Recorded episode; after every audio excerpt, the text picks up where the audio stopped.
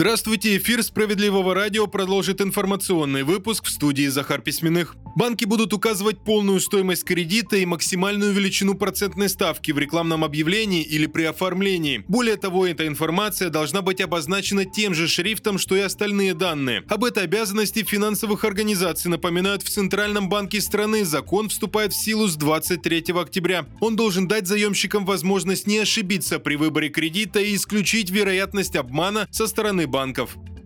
И в продолжение темы финансов в России ожидают нового роста ключевой ставки Центрального банка. По крайней мере, именно к этому, по словам экспертов, сегодня готовятся крупнейшие банки страны. Об этом пишет РБК. Специалисты ссылаются на резко выросшее количество заимствований, которые набрали финансовые организации у Центрального банка. Это говорит о том, что банкиры готовятся к росту ключевой ставки и сейчас стараются заранее и более выгодно занять денег. Добавлю, сейчас ключевая ставка равна 13%. В этом году она поднималась уже три трижды.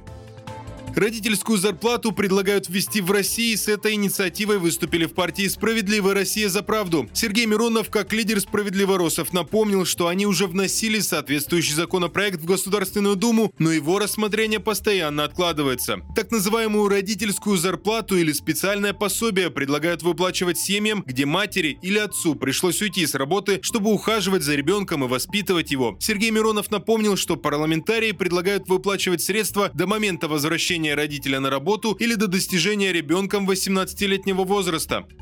Выпуск продолжит новости Центра защиты прав граждан. 3 миллиона 600 тысяч рублей. Именно такую сумму наши специалисты помогли получить жительнице Томска. Евгения осталась без попечения родителей. Ее мать лишили родительских прав, а отца она и вовсе никогда не знала. В 2017 году девушку включили в список на получение жилья от государства. Но годы шли, и от администрации новостей так и не было, рассказала Евгения. Устав ждать, она обратилась в Центр защиты прав граждан. Там пояснили, если чиновники затягивают с предоставлением жилья, то можно пожаловаться в прокуратуру, либо подать заявление в суд. Юристы центра составили и направили иск в суд к администрации Томска, и судья удовлетворил все требования наших правозащитников. Чиновники начали искать выход из ситуации и предложили Евгении жилищный сертификат на сумму 3 миллиона 600 тысяч рублей. Девушка обрадовалась и согласилась, этих денег ей хватит на новое жилье. А мы напоминаем, что центры защиты прав граждан работают по всей стране. В Томске нас найти можно на улице Гагарина 3, строение 2.